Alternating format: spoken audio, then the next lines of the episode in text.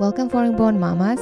My name is Nurzhan Sturbins, and I'm the host of this podcast where I'll be sharing my personal journey of self awakening and healing childhood traumas in the hopes that it will inspire you to begin your own self healing journey and transform your life.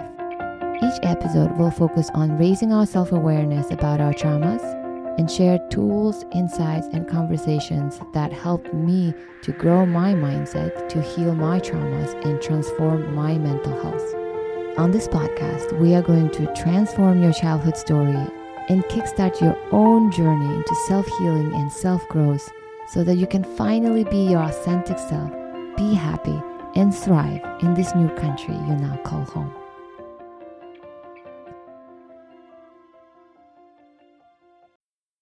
Hi, mamas, welcome back. Today, I was noticing that my last episode was downloaded by possibly other foreign born moms in Zimbabwe, Japan, Germany, England. This is so exciting that someone else around the world is listening to my story, and I hope my stories are helping you in your journey. Doesn't matter where you are in motherhood journey or childhood trauma healing journey or general self awareness awakening journey. Today, I would like to talk about the concept of beauty and prettiness. What makes one woman more beautiful than others? Where these criteria and standards come from? Who define those standards? Why do we have those standards? And are they good for us? And how the standards have been impacting us as children, as adults, and how the standards are possibly affecting our children through us. And I'm going to share with you my personal story because that's how I like to roll and explain things. So I hope you will enjoy it. So let's dive in.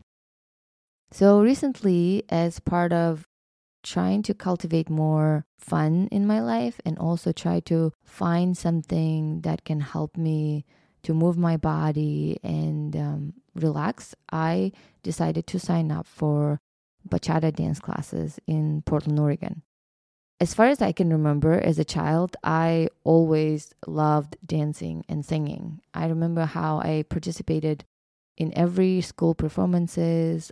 I remember how I would be singing at weddings and birthday parties. And I remember how I would be always dancing. And in Kyrgyzstan, it was easy because all year round we have a lot of celebrations where people gather over food and they sing and dance. And of course, there's an alcohol.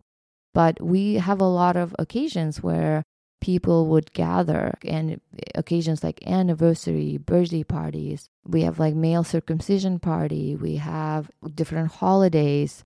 And we even have this money loaning system. It's called Chorny Kasa, where a couple of women gather and they lend each other money each month. So if there are five friends, they would collect the money from five and they would give it to the person on that month so that she can buy a cow or something that she needs. And then the next month it will be the next woman. But in each gathering, they would again sing, dance, and celebrate.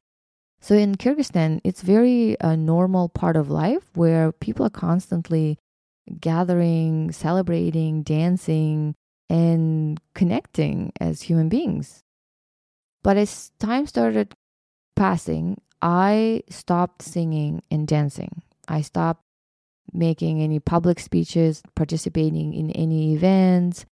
And the older I get, the less of me you would see. And when I moved to the US, it became even easier to kind of hide from people and not do those things because US culture is very individualistic. You don't see a lot of events where people would gather a lot, they would do singing and dancing. So it was really easy for me to kind of invisibly, quietly disappear from a social scene, continue not doing those things, even though now I'm realizing that it may not have been the best thing for me. And I'm not sure why or when I stopped singing and dancing. I cannot really pinpoint a certain moment or event that caused this behavior to stop. But as I began taking um, bachata dance classes, some of the old childhood traumas and wounds began to surface. So, bachata dancing requires a lot of practice. So, I go to bachata class, teacher shows us a new move, and then you have to practice it. And the way you practice it is you have to find a partner to dance and practice. It's a partner dance. And to do that, you have to go to a social dance gathering. And these events happen every week where women and men they would gather and they would dance um, bachata. And usually the lead will be male, the person who is leading the dance, and the follower would be a woman. And usually then the men would have to invite women to dance.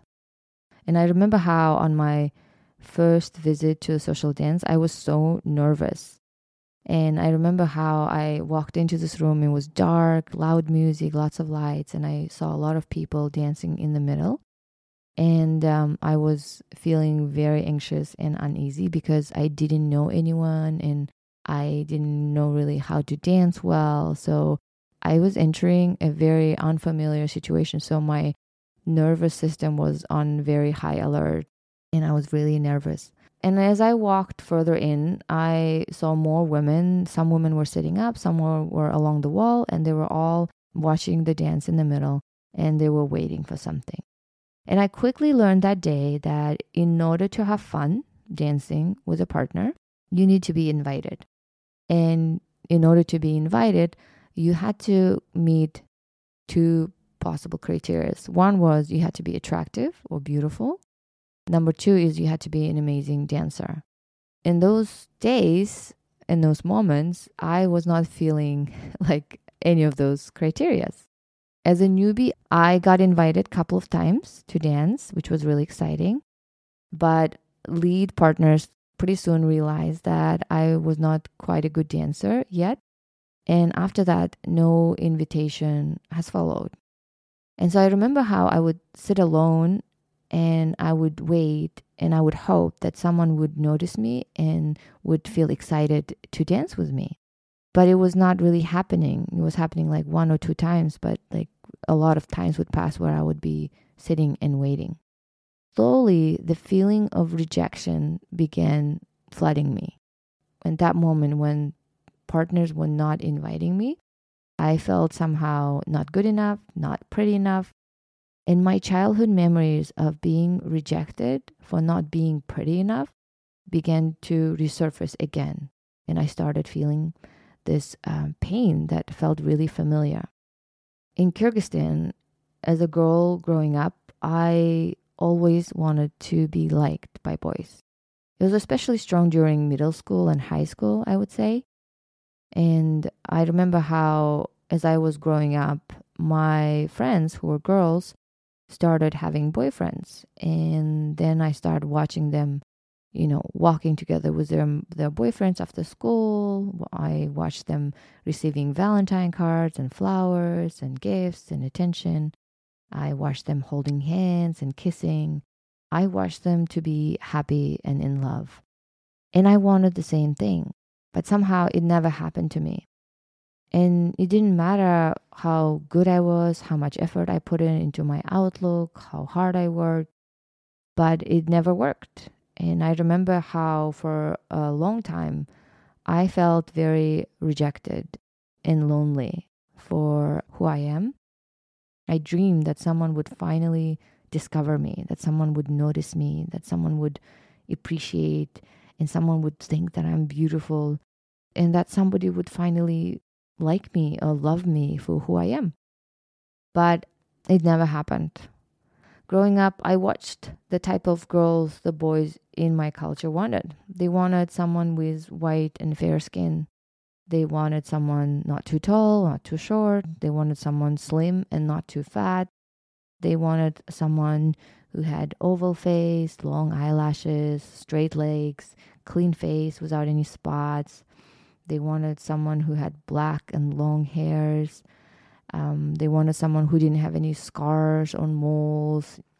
And then there were other features that were also part of the requirement of being acceptable or desired as beautiful.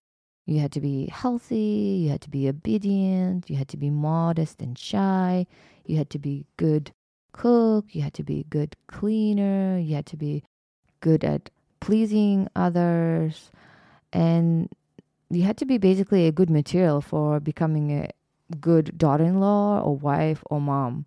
So you had to be good at so many things. And I didn't fit the bill for most of this physical appearances or other features that they wanted. I had brown face with high cheeks. My grandmother used to have high cheeks instead of oval face.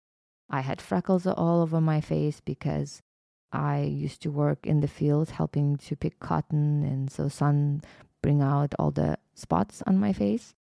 I had sort of like hooded round eyes and my lips were small and thin and uh, my mouth was kind of small for my teeth so my smile was not the prettiest i had brown everything skin eyes hair and because i thought i lacked physical features to be accepted as pretty i really focused on other attributes that made a girl like me possibly be accepted or liked so I remember how I became this excellent daughter and I would cook and clean to perfection. I remember how I would wear always modest clothes and not to be too, you know, perceived as vulgar or, um, you know, impure. I remember how I acted shy and never challenged anyone's opinion. I remember how I worked really hard to be available, always available for others and catering to them. I think at some point I became this master in anticipating other people's needs and wants. Even to this day, it's like I am so much better at this than my husband because I was, I practiced at it, and um, I became a A student, always getting good grades, and all of these efforts brought me praise and approval from my parents and teachers and others. But it never really got me into having a boy who loved me or liked me romantically. So I grew up with this pain in my heart and belief that I must not be beautiful or pretty enough, that I must not be lovable because of that. And that my appearance is just not gonna ever cut it. As time went by and I had very few interests in me by other men, it just reinforced my internal belief that I created as a little girl about me being not pretty, beautiful, or lovable enough. And now that I am in the US and I am taking bachata lessons, this fear that I am not pretty enough or lovable enough is coming up again and again. When I see men that I would like to dance with are not inviting me to dance, I get anxious, uneasy. I would like to run away. I want to quit because it is so painful to feel rejected. I feel rejected. But how do we define pretty or what's beautiful? Why is one woman considered more beautiful than the other? What makes one woman more beautiful and not and the other one not so beautiful? where does standards and criteria come from? Who set those standards? Were we as women were involved in setting those criteria? And are these criteria and standards are good for us? And how the standards are affecting us right now as adults, how they affected us as children, and how they may be affecting our children. So let's look at flowers for a second. Each flower that you see when you go on a walk, each are so different in how they look, right? They smell differently, they look differently, they shape differently, they're colored differently. Some of them are tall, some of them are short, some of them are round, and some of them are slim. Some have many petals, and some have very few. Some have dots, and some have stripes. And some are mixed color some of them one tone. Some are bright colored. Some are darker colored. Some are twirly and some are straight. Some of them strong, smell really strong and some smell really weak. And when we look at them we don't usually say one is more beautiful than others.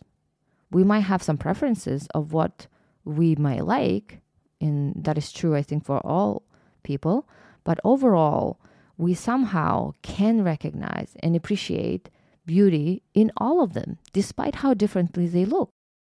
And so it made me wonder what if we as women were meant to be as flowers, so various and so different?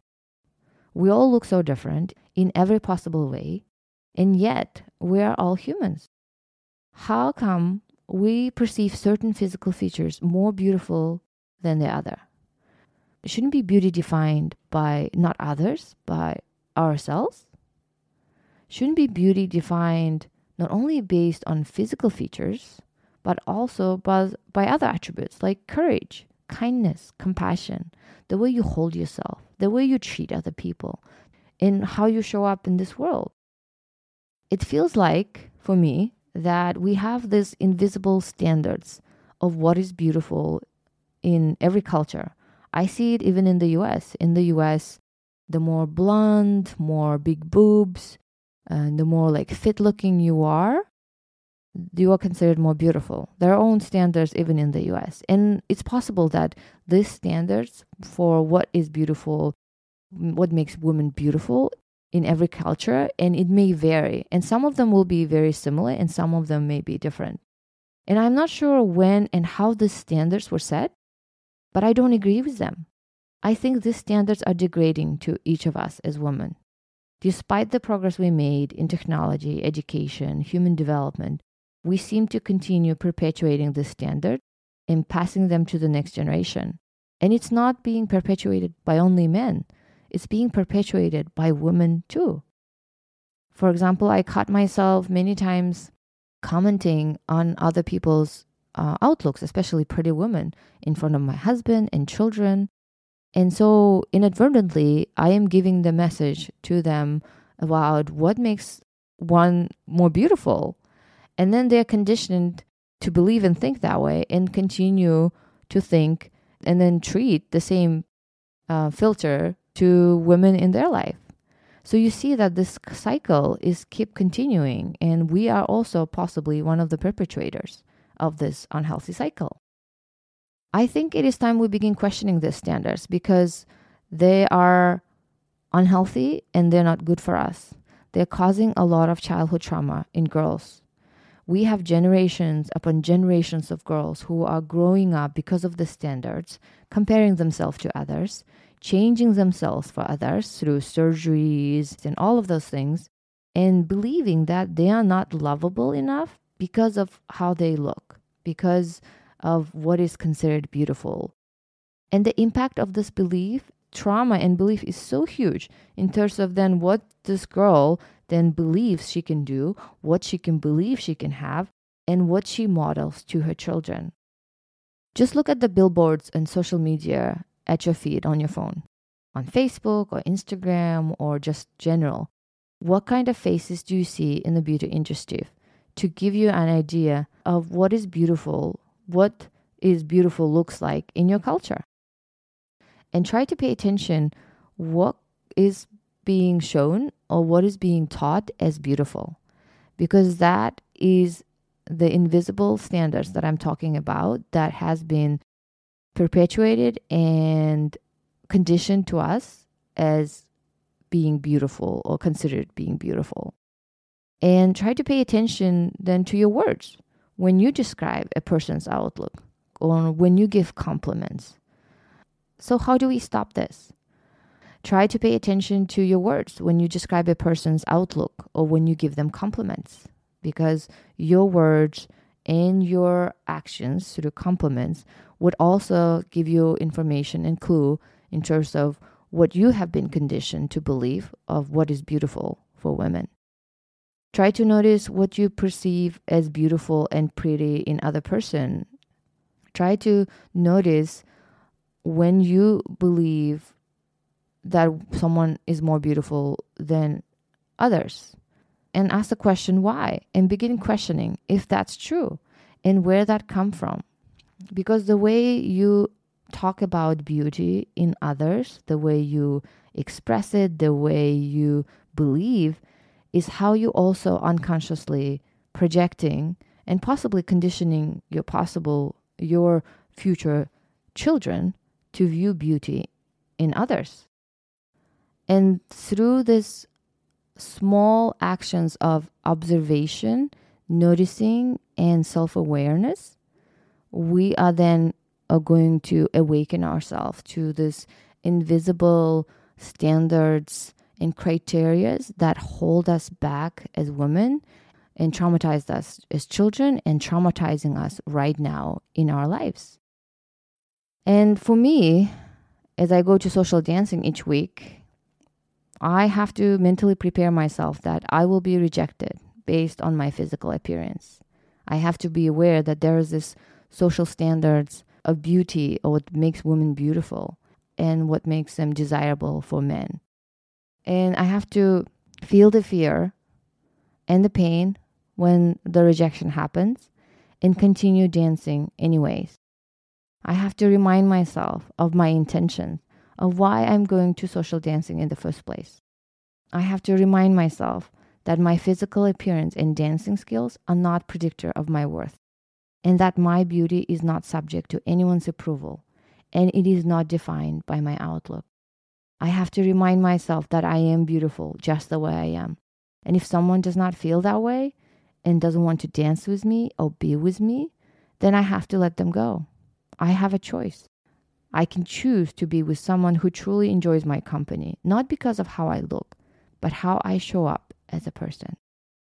And that's how we are going to grow our self awareness, and that's how we are going to be more empowered as women, as moms, to change things in our lives and stop struggling.